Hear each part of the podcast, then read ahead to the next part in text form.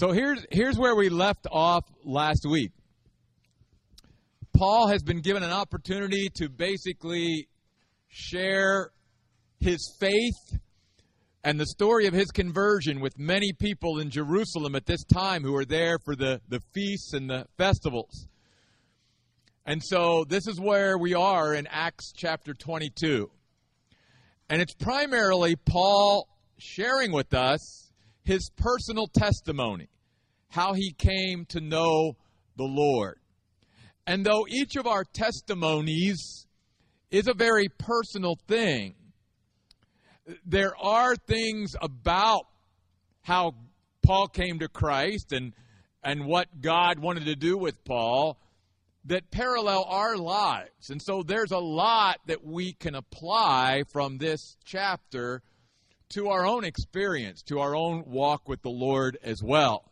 In fact, even before we get sort of into Paul's conversion here, there's a lot that we, I think, can be reminded of. You'll notice here in chapter 22, verse 1, Paul begins to address these people and he says, Brothers and fathers, listen to my defense. First of all, listen. Paul says, Will you listen to me? And very interestingly, if you study this word in the original language, it comes from a word that speaks of learning. It's not just about hearing, about a physical hearing.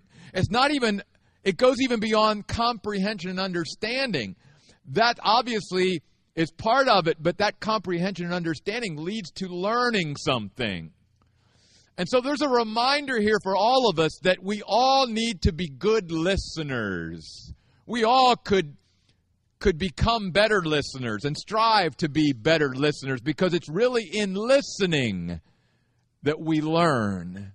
James even said, Be swift to hear and slow to speak. And so there is something about learning to listen, especially for God's voice in our life, and we're going to talk about that a little bit later.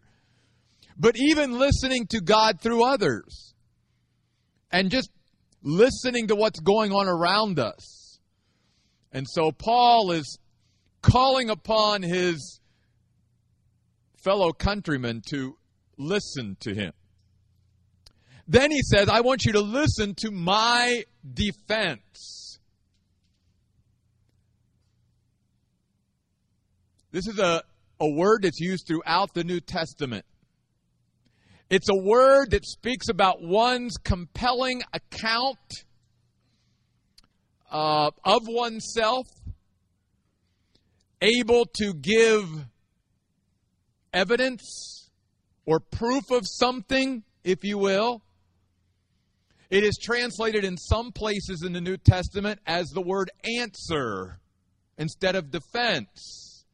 Remember the verse in 1 Peter 3:15, set apart Jesus Christ as Lord in your life and be ready always to give an answer to everyone who asks you about the hope that resides within you with meekness and fear. Same Greek word. An answer, a defense. In other words, it, it's it's God speaking to us about knowing what we believe and why we believe it and being able to relay that to someone else. Can I tell people why I believe what I believe? Do I have a logical accounting, an orderly accounting of what I believe and why I believe it, the very basics of my faith? This is very important. And again, it's encouraged throughout the New Testament. So Paul says, Brothers and fathers, listen to my defense that I now make to you. And now he begins to go into the his past. He wants to first of all before he actually gets to that Damascus road experience where he meets Jesus and becomes converted, he wants to remind them of his background because he wants to, to sort of connect with them and remind them that, look, I get you. I understand why you're so upset with me. I was you at one time in my life. So he really, beginning in verse 2, recounts how he had persecuted the church and thrown people in prison and all that, and how he you know, even in verse 4, he says, I persecuted the way, even to the point of death, tying men and women up. And so Paul's saying, look, I understand your passion against me because I was right there. I understand. He goes in then to verse 5 when he says, At one time I went into the high priest I asked for permission to go to Damascus. I received letters to the brothers in Damascus, and I was on my way to make arrests and bring prisoners to Jerusalem to be punished. And as I was en route and near Damascus, about noon, a very bright light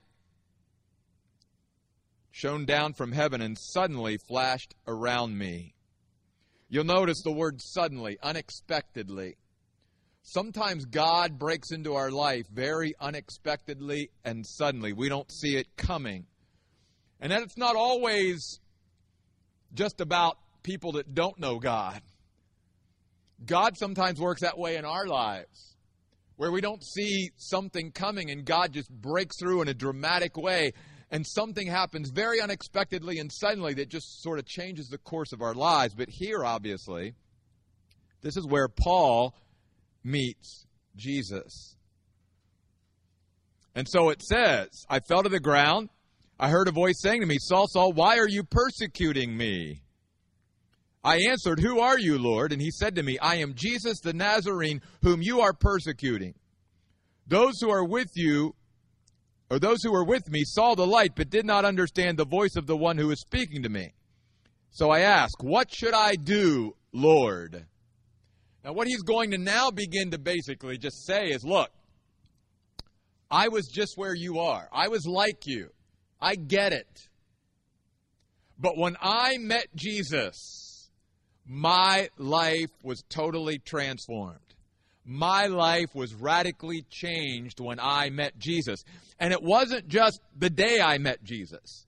What Paul's relating here is what every true salvation experience is all about. And that is, yes, salvation is a one time, one moment event in my life, but it has ongoing results for the rest of our lives. That's what true salvation is. That's why Paul could say, though my outward man is perishing every day, my inner man is being renewed day by day. Because it's a process of continual growth and development that takes place. It is God making himself real and known in me. It is God transforming and changing us into the image of Jesus Christ. And so, even though salvation, when I accept Christ, that's a moment in time, the effects of that, the results of that, the change that takes place because of that happens for the rest of one's life. And that's what Paul's saying here. He said, I was never the same after that. I'm still not ever the same. I'm still changing. I'm still being transformed. And when Paul got up from the ground, notice very interestingly, too, he says, What shall I do? Because Paul understood something. Goes back to what I shared even before we worshiped and prayed tonight, because I just sort of wanted to throw out where we were going with this. That Paul understood a basic concept, at least from God's perspective about salvation. That is, God doesn't just save us and forgive us of our sins and enter into a relationship with us and send us on our way to heaven without purpose of why he leaves us here after we're saved. See, God always in his mind saves us to serve him. There's always a plan, a purpose, a responsibility that's part of the reason why God just doesn't save us and then just zap us to heaven to be with Him. Because God wants to use us to advance His kingdom and the cause of Christ and the message of Christ to everyone around us as we go through life. So that's part of the reason why God is continually changing us because He wants to use our lives to change others and touch other people as well. And Paul got that right from the very beginning.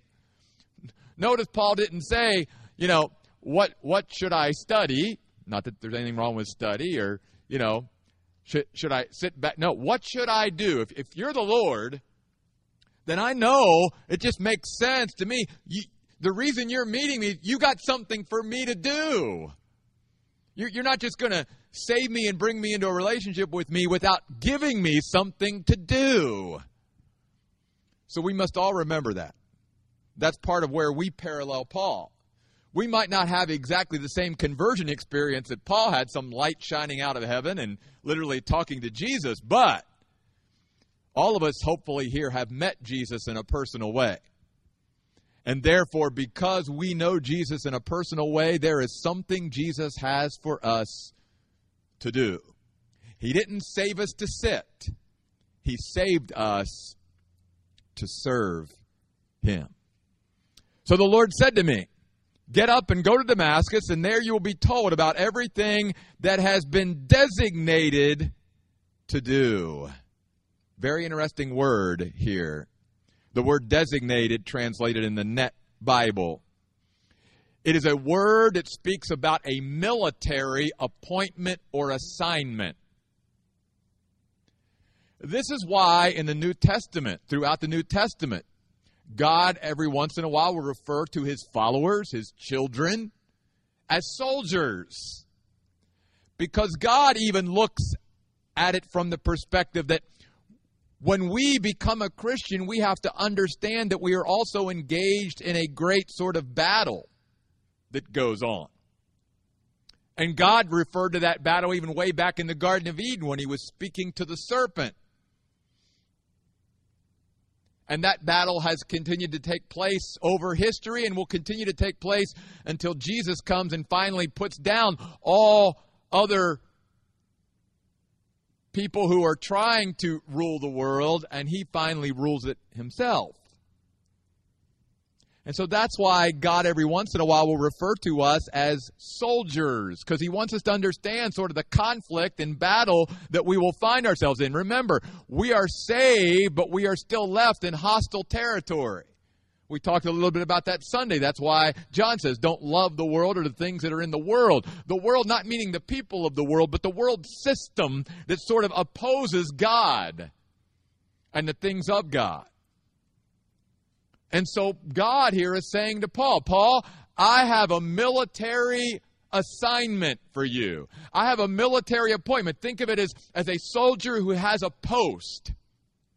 And God is saying to Paul, Paul, you are going to have a, a military post to man. And you need to be faithful to your post just like any good soldier would be faithful to their post. Because others are depending on you being at your post. I want us to think about that in relationship to our lives. Do you realize that as a Christian, within the body of Christ, you have an assignment. You have a post that you are to be at. Some responsibility, something to to to oversee, some place to serve, some place to minister. And God takes it very seriously that we assume our post and that we are faithful to our post just like a soldier. And that's what he was communicating with Paul right up front. Paul, this is serious business. This isn't stuff to be playing around with. There's a battle going on here, there's a conflict. And I have a designated spot for you. I have a post for you. I have an assignment for you, Paul. The cool thing is, God has an assignment and a post for every one of us. And so Paul says, I came to Damascus led by the hand of those who were with me a man, verse 12, named Ananias, a devout man according to the law, well spoken of by all the Jews who lived there, came to me and stood beside me and said to me, Brother Saul, regain your sight. And at that very moment, I looked up and saw him. Now, if there's a key verse in chapter 22, for me, it was verse 14. I think verse 14 is the key verse of the entire chapter. In this verse, God is going to tell Paul what his desire was, if you will, why he has called him or chosen him. And the great thing about what God is telling Paul is that God has chosen us for the very same things. There's three things here. Notice what God says through Ananias to Paul. He said, The God of our ancestors has already chosen you. Number one, to know his will. Ananias said to Paul, God wants you to know His will. He wants you to realize, He wants you to learn what His wishes and desires are. God has that same reason for choosing us. God doesn't want to hide His will from us, He wants us to know His will. And most of what his will is and, and where we can find His will is contained in the Word of God, which is why we need to be people of the Word. Because if we truly want to know what is the mind of God, what are the wishes and desires of God, we can go to His Word at any time and we can sort of find the mind and heart of God. Here.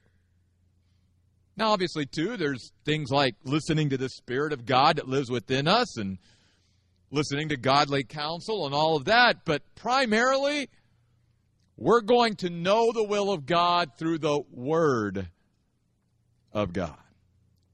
And then the second thing he said he chose you for was to see the righteous one. God wants us to see the righteous one as well. And this doesn't mean to physically see God. Maybe you have physically seen God at some point in your Christian life. I, I can say I've never seen God physically, but I have seen him in the way it's referred to here. And you have too. Because the word see here means to simply be aware of. And why he uses the words righteous one is because when you talk about God's righteousness or being righteous, it always draws us back to God's standards and what God approves. And so what Ananias is saying to Paul is God not only wants you to know his will, he wants you to become acutely aware and intimately acquainted with his standard of conduct and what he approves. That's what it means to see God in this context. Because how can I please God?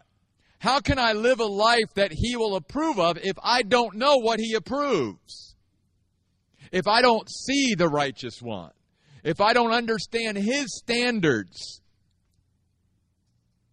And then finally, Ananias says, and to hear a command from his mouth. Again, going back to what we've already talked about, the word here means to listen and learn from the voice of God. God wants us to listen and learn from the voice of God. And notice again the word command there. It carries authority. Soldier, God, I'm reporting for duty. What is it you want me to do? And God says to Paul through Ananias, I have chosen you because I want you to know my will, I want you to see the righteous one, and I want you to hear my voice. And the cool thing is, like I said, that that's not just for Paul. I believe that's for every Christian the same thing could be said of us. Every one of us. God wants us to know His will. He wants us to see Him, if you will. And He wants us to hear His voice. Because He goes on to say, You will be His witness to a people of what you have seen and heard. And then I love this, verse 16. Now, what are you waiting for?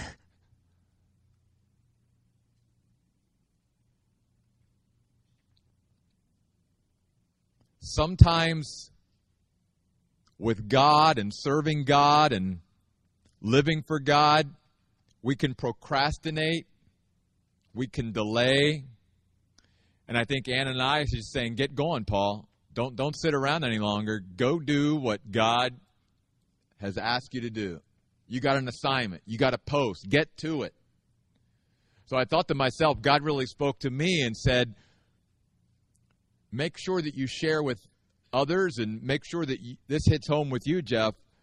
Is there something you're putting off that you shouldn't be putting off? Is there something you're procrastinating? Is there something that you're delaying? Could God or would God send somebody into your life, Jeff, and say, What are you waiting for? I heard those words earlier on this Well, actually, last year, towards the end of last year, I, I knew that God wanted me to start writing. And I was putting it off. I was procrastinating. I was delaying. I knew God wanted me to start a writing ministry. And I just like I've told you about starting the church or whatever other times in my life, it's like, yeah, you know what? I just keep trying to figure out ways to get around what I know God really wants me to focus on. And finally, I just, like I've done, it took me a while, you know. I hope it doesn't take you as long to come around to God as it does me sometimes. But anyway, I finally come around. Okay, God, I'll start writing. By the way, really cool. Can I share this with you? And th- th- this is all God. This is not me at all. We're getting ready to send my first publication to the to the publisher to the to get it published. I was like, God can do above and beyond what we could ever ask or think. So, my point is don't procrastinate. Don't put off. Don't delay what you know God is wanting you to do. You won't get those days, weeks, or months back ever. He says to Paul, Get up, be baptized, have your sins washed away, calling on his name. So when I returned to Jerusalem and was praying in the temple, I was in this trance. And the Lord kept saying to me, Hurry and get out of Jerusalem quickly because they will not accept your testimony about me. I replied, Lord, they themselves know that I imprisoned and beat those in various synagogues who believed in you and what the blood of your witness Stephen was uh, shed. I myself was standing nearby, uh, approving of it, guarding the cloaks of those who were killing him. And then he said in me, Go, because I will send you far away to the Gentiles. Now keep reading. I'm going to come back to that. Notice, up until this point, the crowd was with Paul. He hadn't said anything yet that they weren't with him and that they probably would have said, okay, I'm okay with you so far, Paul. But oh my, when Paul said that one word, Gentiles, that was the end. Notice the Bible says that, verse 22. The crowd was listening to him until he said this. What's this? The Gentiles. They could not take that. They could not accept that. They could not accept the fact that the Gentiles somehow could come to God just like they could come. They could not accept the fact that the Gentiles could receive God like they could receive God and have a standing with God like they could. They could not receive that. And God spoke to me again and, and sort of reminded me that there's a great principle in this what's happening here. And that is that God wants us to be open and receptive to whatever his revelation is, whether I like it or not. Because I can't go into God's revelation in God's word and just pick out the things that I like. That's what a lot of people have done over the years. That's what people still continue to do. They'll go in and sort of dissect the Bible, the Word of God, and they'll they'll pick out what they like and sort of disregard or sort of shove to the side or pretend like it doesn't even exist in the Bible the things that they don't like. And the Jews of Paul's day, they accepted most of his testimony up to this point. They were right there with him. But when he said, God has sent me to the Gentiles, that was it. Notice, they go on basically to say, that's it, kill him. They were listening to him after that, but now it's like just get rid of him, destroy him. Because they couldn't take the Gentiles. I thought to myself, as I was meditating on it, are, are there things in the Bible that I'm not receptive to just because I don't like it?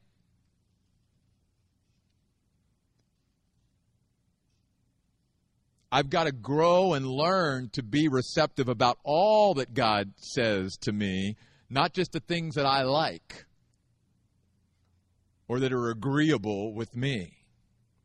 And that's really where the Jews had such a major stumbling block with the whole salvation thing. You know, if it would have been Jesus just came for the Jew and too bad for the Gentile, man, they would have been right there with God. But when they found out that God's plan was to save the Gentiles too, sorry, God, can't accept a God like that. Which is why, basically, one of the main reasons why they have rejected as a nation Jesus as their Messiah. Because he reached out to Gentiles. We can't have that. As well as challenging our own personal relationship with God. So the crowd was listening to him until this point. Then they raised their voices and shouted, Away with him. We talked about this last week. It doesn't mean just physically get rid of him, it means kill him, destroy him, do away with this man from the earth.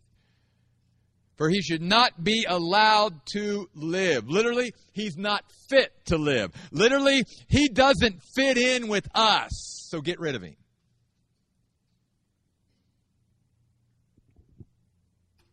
Verse 23. While they were screaming and throwing off their cloaks and tossing dust in the air, the commanding officer ordered Paul to be brought back into the barracks. He told them to interrogate Paul by beating him with a lash so that he could find out the reason the crowd was shouting at Paul in this way. And when they had stretched him out for the lash, Paul said to the centurion standing nearby, uh, is it legal to uh, lash a man who's a Roman citizen without a proper trial? He played the Roman citizenship card, which wasn't wrong. Paul was a Roman citizen, which carried with it certain rights and privileges. And as the Bible even teaches us, work within the law that you have. This was lawful. So Paul said, uh, wait a minute, you're getting ready to scourge me? I'm a Roman citizen. You don't have a right to do that. So, verse 26 when the centurion heard this, he went to the commanding officer and reported, saying, What are you about to do? We're going to be in big trouble. This man is a Roman citizen. So the commanding officer came and asked Paul, Tell me, are you a Roman citizen? And he said, Yes. The commanding officer said, I acquired or bought my citizenship with a large sum of money. But Paul says, I was born or birthed a citizen. That's really a cool contrast there. Because you could carry that over to the spiritual realm. This Roman centurion bought his Roman citizenship. He reminds me of people today who think they can buy their way or earn their way or merit their way into heaven. Well, unlike being a Roman citizen, you can't earn your way or buy your way or merit your way into heaven. You have to be born again. Just like Paul was born into Roman citizenship, Jesus said, You must be born again. And Paul here is simply again reminding us of something spiritual. And that is just as there are rights and privileges in his day to being a Roman citizen, we have rights and privileges and resources by being a citizen of heaven. And you know Philippians 3:20 says our citizenship is in heaven. Paul says in Philippians 3:20. We are citizens of heaven. We are citizens right now of the king. And because we are citizens of heaven, we have certain rights, privileges, and resources. And going back and tying it in even to Sunday's message about laying hold of our eternal life, are we really taking advantage of the rights, the privileges, the resources that we have been given in Christ? Because it would be a shame not to. Because we're full fledged citizens. And just like Paul sort of said, hey, I have the right to demand a hearing. I have a right to demand a trial. I have privileges as a Roman citizen. God wants us to understand we have rights and privileges and resources. Yes, we have responsibilities. And we need to talk about that at some point. But but for tonight's purposes, focus on the resources, rights, and privileges we have as citizens of God in heaven. By the way, one of those privileges is prayer. We saw Paul praying there. All kinds of things we could say about that, but that's a great picture to me of of again that parallels our own spiritual life. So, verse 29 then there were those about to interrogate him. They stayed away from him. And the commanding officer was frightened when he realized that Paul was a Roman citizen and that he had had him tied up. I want to stop here for a moment. I just have a couple more things and then we'll wrap it up tonight. Paul was a very unique individual. He had a very unique background. If you recall back earlier there in chapter 22 and other places, Paul talks about the fact that even though he was uh, from Tarsus, so in other words, he was born outside of the promised land, if you will, uh, he was very much a Jew. In fact, uh, he, he had the privilege and the opportunity to sit at the feet of Gamaliel, probably one of the leading, if not the most respected rabbi that there was in Israel at that time. So you could say, wow, this, this guy, even though he was from Tarsus, he, had, he, he went to the best school. He had the best training. He understood Judaism like very few people in his day would have understood Judaism. Yet at the same time, he was also a Roman citizen, and he was educated in, in, in the Roman Empire as well. So there was this just wonderful meshing of, of unique things that made Paul unique and his background unique from a lot of other people in Paul's day. And the point that God is making here, one of the points that God is making, and one of the points I think that God wants us to get is this. God wanted to use Paul's uniqueness and his unique background to serve him in a special way. And God wants to do the same thing with you and me. God wants to use your uniqueness Instead of striving to be like everybody else, embrace your uniqueness. The reason why you're unique and God created you and me unique and why He has taken us through unique experiences that don't just totally uh, align with other people is because God wants to use our uniqueness and the unique things that we have been through in our life and the background that we bring that other people may not bring to serve Him. And that's Paul's life. That's why we should celebrate diversity within the body of Christ. Instead of us all trying to be like each other, relax with who God made you to be and be yourself. Because that's why God made you the way He did, and that's why God gave you unique spiritual gifts and compliments and makeup because he doesn't want you to be like anybody else. He wants you to be you. He wants me to be me. And God is very capable of using us just the way we are, as long as we are pliable and moldable in His hands. And then in verse 30, it says, The next day, because the commanding officer wanted to know the true results that Paul was being accused by the Jews, he released him and ordered the chief priests and the whole council to assemble. And he brought Paul down and had him stand before them.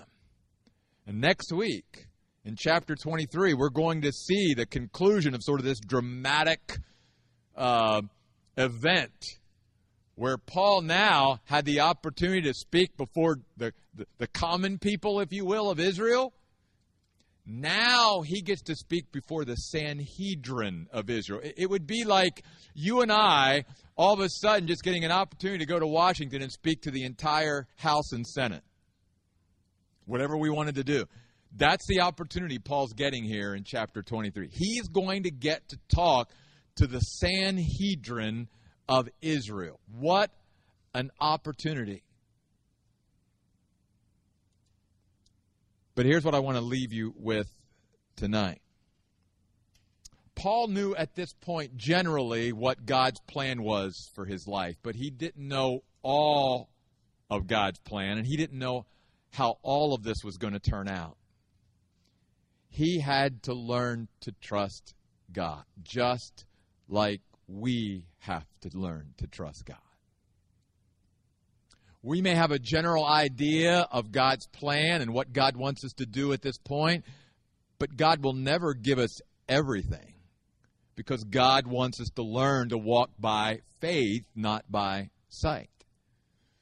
And just as we as a church get ready to enter into making this offer on this land, we as leaders believe, and, and many of you believe, yeah, that this is where God is leading us, and, and we're ready. We can see it, and we've done our due diligence, and we feel like we have, you know, done everything humanly possible, but there's still there's still obviously that piece that we don't know how it's all going to go.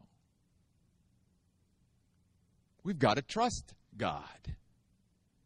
And God always leads his people that way. Because he will never take us through life to where somehow we get to a place where we don't have to trust him anymore. Where we don't have to go to him anymore. Where we don't have to look to him anymore. There will always be that great combination where there will be things that we are responsible for things within our purview, things that we can control and that we should do and be diligent in doing. But there's always going to be pieces that are unknown. Where God says, just like He said to the children of Israel, I want you first to show me your faith in me and step foot into the Jordan River. Because it was only after they, by faith, stepped foot in the Jordan River that the waters parted and they were able to cross over on dry land. It wasn't that God led them to the edge of the Jordan River, then parted it and said, Go across. Where's the faith in that? The faith was that they needed to put their foot in. And yet, even that faith was based on a great foundation of all the things that they have seen God lead them up to this point, which is exactly where we are as a church. We have seen God lead us step by step by step by step. And that's why we are ready to launch out and make this offer. One other thing, and I want to talk more about this next week. I'm getting ready. We're, we're on Sunday morning, we are doing a 12 week series on the essentials of our faith. Um, and here on Tuesday nights, we're finishing up the book of Acts. And yet, we're coming into this year, and God is saying to me, Jeff, we need to talk about prayer. and we need to get our people praying, and we need, we need to focus on prayer and all of that. So, after this series in Acts is over, I'm going to begin on Tuesday night a 12 week series digging into prayer. And what we're going to be doing is looking at the great prayers in the Bible. There are 12 of them that I have chosen. From Genesis all the way through Revelation, all the way through the Bible, I have chosen 12 prayers because I think one of the best ways to learn about prayer is to study the prayers that are in the Word of God. And the reason I share that with you tonight is because the word that Paul uses here, Luke actually uses for praying in verse 17, back in verse 17, when Paul is recounting that after he returned to Jerusalem he was praying, it's a very great word that reminds us of one of the great aspects of prayer and why God wants us to pray and calls us to pray. Because it's a word that literally means the great exchange. In other words, God wants us to see prayer and coming to Him and coming into His presence as a great exchange. That I come maybe unwilling to do what He wants and I leave willing. I come into His presence weak. I leave with His strength. I come into His presence with confusion. I leave with clarity. I come into his presence with doubt and fear. I leave with confidence. On and on we could go. Prayer is all about the great exchange. Many Christians go, Why do we pray? Why does God want me to pray? Because it is in going to God and spending time with Him and being in His presence that God can produce in our lives this great exchange. You even see this in the Psalms where many times the Psalms are records of people praying to God. And they'll start out in the psalm and they'll be so upset and distraught and, and all of this. And by the end of the psalm, after they've spent time in God's presence and worshiping God, their attitude changes. And all of a sudden it's like, okay, I'm, I'm back, if you will. That's one of the great principles of prayer. Think of prayer as the great exchange. God wants us to come to Him so that we can exchange whatever shouldn't be in our lives with what should be. And God's the one that will give it to us and supply us with it and furnish us with it if we'll come to Him in prayer. For me, I had to learn to bring my anxiety to God and take away His peace from my time with Him. So I, don't know what God wants to exchange with us tonight, with you tonight, but I know this. I know God asks us to come to Him because there's always things in our life that need to go through that great exchange through spending time in prayer. And we'll talk more about that next week. Let's close, folks. Father God, we thank you for your word. Because, Lord, we know that it is in your word and through your word that we can know your will. We can see the righteous one. And we can hear the command of your voice. God, I pray tonight that all of us who are here and all who will listen to this message have come not only ready to listen, but ready to learn and ready to follow whatever, Lord, you are asking of us to do. Remind us, God, through the Apostle Paul's life tonight, that we were saved to serve. And that, Lord, from your perspective, each of us have a, a divine post, if you will, to station and to be at. And God, help us to, to be faithful like a good soldier to our post.